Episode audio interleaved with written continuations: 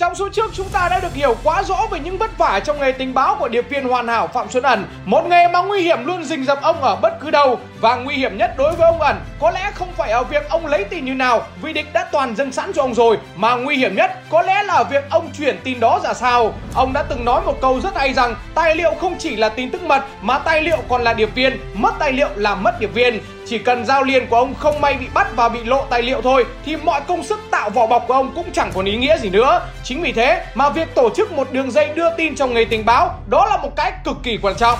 Nếu nhìn vào đường dây chuyển tin ngày đó, thì có lẽ chúng ta sẽ thấy hết hồn chim én. Đơn giản bởi chả ai nghĩ rằng nó lại loằng ngoằng đến như vậy. Ngày đó, tài liệu từ ông ẩn sẽ được chuyển cho bà Nguyễn Thị Ba có biệt danh là B3 Theo quy ước là 10 ngày một lần, tùy vào địa điểm thỏa thuận. Trong mạng lưới thì chỉ có duy nhất B3 là người được tiếp xúc trực tiếp với ông ẩn từ B3, tài liệu sẽ đi theo hai con đường, một là đường giao liên định kỳ hai ánh, hai là đi theo đường trong tình trạng khẩn cấp đó là bà Tám Kiên. Nếu có chỉ thị trực tiếp xuống cho ông ẩn thì bà Tám Kiên sẽ là người thực hiện nhiệm vụ này với B3 trong điều kiện không cần quý ước. Cả hai con đường này đều dẫn tài liệu về cho cụm trưởng. Từ đây cụm trưởng sẽ xử lý tài liệu và phân loại. Sau đó sẽ được hai lực lượng là giao liên vũ trang áp tải hoặc là giao liên kỹ thuật đánh móc chuyển về phòng tình báo miền. Từ đây tin tức tình báo sẽ được chuyển về cho Bộ Tổng tham mưu miền rồi đến Trung ương Cục miền Nam để phục vụ chiến trường và chuyển về cho Cục Tình báo. Từ đây tin tức sẽ được chuyển đến Bộ Chính trị Trung ương Đảng, Quân ủy Trung ương và Bộ Quốc phòng. Đây là một mạng lưới mà nhìn qua thôi chúng ta đã có thể hiểu được trong thời chiến những thông tin của mình được chuyển đi vất vả như thế nào. Đó cũng chính là lý do mà tại sao các tình báo phải hoạt động đơn tuyến như ông Ba Quốc, ông Ẩn hay bất cứ ai cũng đều không bao giờ được biết mặt chỉ huy. Người duy nhất được biết mặt đó là người giao liên của mình. Ông Ẩn và ông Ba Quốc đều làm dưới trướng của bác sĩ Tuyến Thế nhưng hai ông còn chưa từng một lần nói chuyện với nhau Ông Ba Quốc đã từng chia sẻ rằng trong suốt thời gian ông làm tình báo, ông chỉ biết đúng bốn người là người của mình, còn lại không biết một ai cả. Ông cũng không hề biết ông ẩn thuộc phe nào. Đã có lần ông Ba Quốc báo cáo lên cấp trên để xin làm quen với ông ẩn, bởi ông này có quan hệ rất tốt, quen biết được để khai thác thông tin thì rất ngon. Thế nhưng ngay lập tức cấp trên đã gạt phăng đi với lý do ông ẩn là CIA. Ở chiều ngược lại thì cũng vậy, ông ẩn không hề biết ông Ba Quốc là người của anh. Thời kỳ kháng chiến chống Pháp thì ông ẩn chỉ biết mỗi bác sĩ Phạm Ngọc Thạch, còn thời kỳ kháng chiến chống Mỹ thì ông chỉ biết mỗi ông Mười Hương, sau này có thêm ông Cao Đăng Chiếm và ông Mười Nho. Ngoài ra thì không biết thêm một ai. Khi đi học ở Mỹ thì ông ẩn đã được dạy qua về tình báo. Nó dạy ông một nguyên tắc rất hay rằng khi nói một chuyện bí mật với một người nào đó thì phải luôn nhớ rằng sẽ có 11 người biết điều đó. Còn khi kể một điều bí mật với ba người thì sẽ có 111 người biết.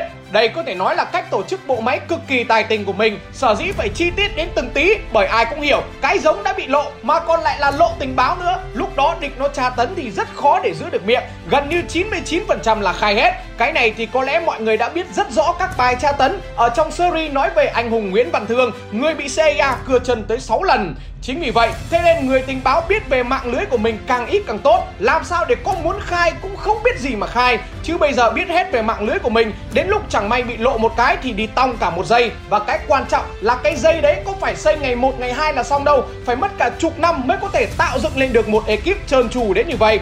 Vậy câu hỏi đặt ra đó là ông ẩn đã làm thế nào để chuyển được tin cho bà ba? Để chuyển tin đi được thì có hai khái niệm là hộp thư sống và hộp thư chết. Hộp thư sống có nghĩa là người liên lạc như bà ba, còn hộp thư chết là những cái chỗ quy định đặt tài liệu như gốc cây hay ghế ngồi.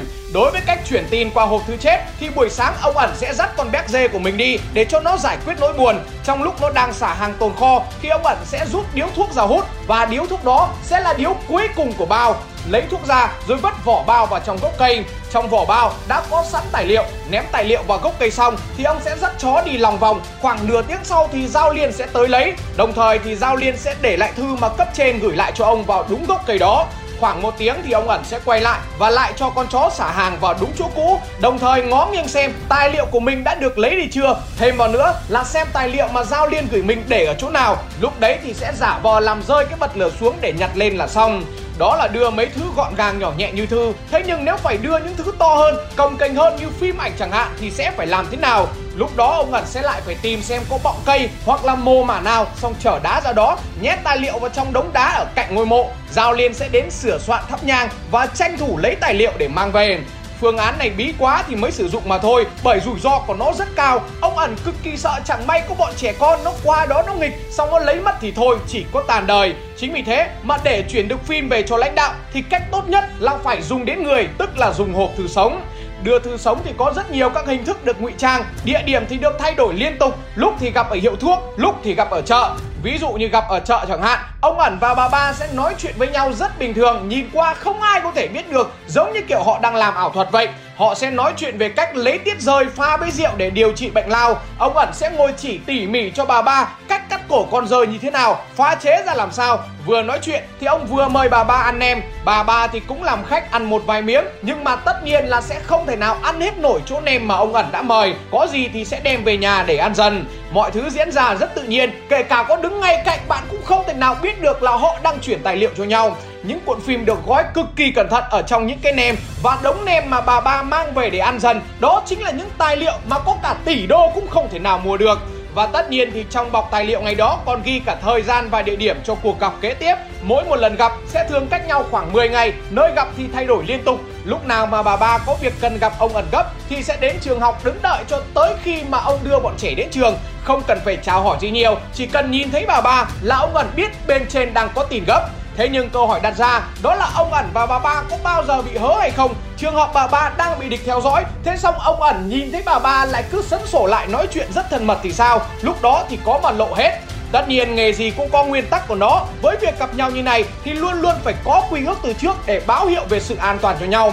Đến địa điểm gặp thì phải quan sát xem có dấu than, dấu phấn hay có một cành cây nào bị bể hay không. Nếu có thì mới được giao dịch, còn không thì thôi Một trong hai người đang bị theo dõi rồi. Lúc đấy thì ngoảnh mặt làm ngơ coi như không biết. Vậy câu hỏi đặt ra, đó là có bao giờ một trong hai người trễ hẹn hay không? Tất nhiên là có, và họ luôn có nguyên tắc, đó là chờ thêm 5 phút. Nếu quá 5 phút mà không thấy đâu, thì sẽ lại phải set up lại từ đầu một cuộc hẹn khác.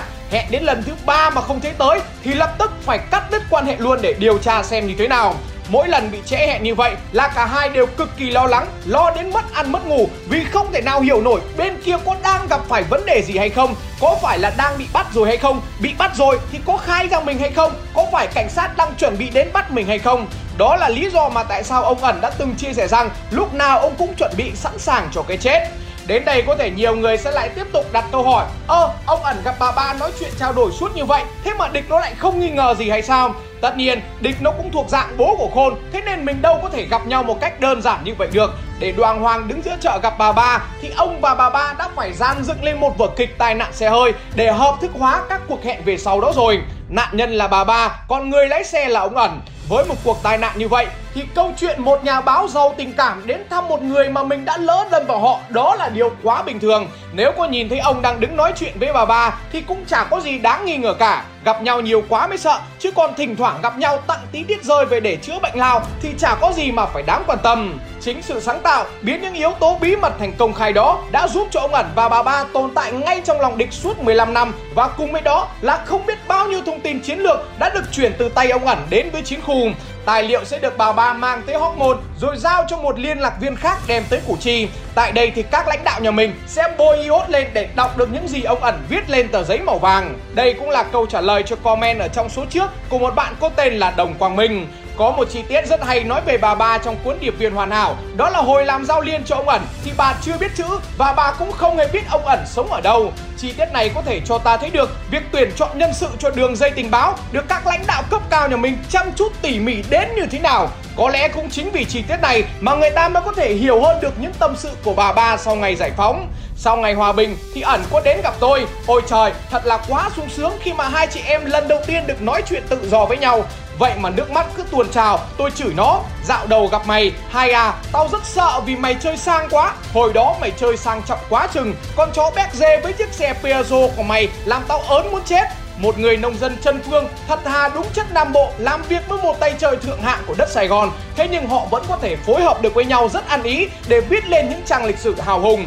Ông ẩn gặp lại bà ba ông chỉ biết nắm lấy tay của bà và nói rằng chị bà em có thành tích một phần thì công của chị tới 4 phần đó Bà ba cứ làm giao liên thầm lặng cho ông ẩn như thế suốt 15 năm, từ năm 1961 đến năm 1975.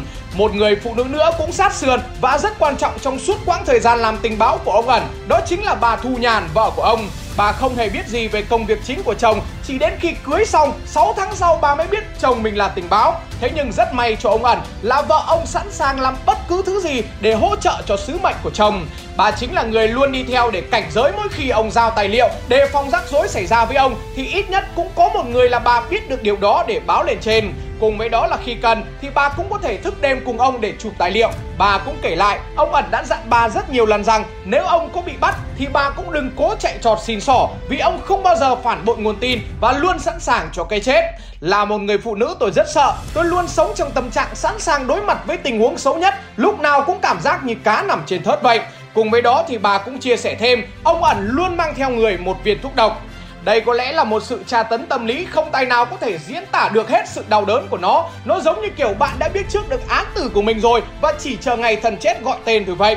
Thế hệ cha ông đã luôn phải thấp thỏm, lo âu và sẵn sàng mang theo thuốc độc để kết liễu bản thân của mình ở bất cứ đâu để bây giờ con cháu được yên bình thoải mái ngồi nhà xem phim và nghe nhạc. Thế nhưng có một phần nhỏ bộ phận giới trẻ lại không thể hiểu được sự hy sinh vất vả đó. Họ sẵn sàng đi theo trai đẹp để cha đạp lên lịch sử. Họ có thể khóc cạn nước mắt cho một ca sĩ người Mỹ gốc Việt chứ không hề có một cái cúi đầu nào với những người đã hy sinh cả tuổi thanh xuân để cho họ có được cuộc sống như ngày hôm nay. Càng đọc những kết luận sâu sắc mà rất hài hước của ông ẩn trong cuốn Phạm Xuân Ẩn tên người như cuộc đời của nhà văn Nguyễn Thị Ngọc Hải thì có lẽ người ta mới thấy hết được sự uyên bác của ông. Ông đã từng chia sẻ rằng có hai nghề cổ nhất nhân loại, đó là nghề mại dâm và nghề tình báo. Thứ nhất là nghề mại dâm, thứ hai là nghề tình báo, sau đó mới sinh ra những ngành nghề khác. Trước thế kỷ 20 không khi nào không có hai nghề này, lịch sử của mình cũng có, trọng thủy chính là tình báo chứ đầu Câu nói đó của điệp viên hoàn hảo Phạm Xuân Ẩn chả thể nào đúng hơn được nữa. Trọng thủy là tình báo thì cũng đáng sợ thật, thế nhưng không bao giờ đáng sợ bằng việc bây giờ có quá nhiều Mỹ Châu sẵn sàng bán đứng tổ quốc để đi theo trọng thủy.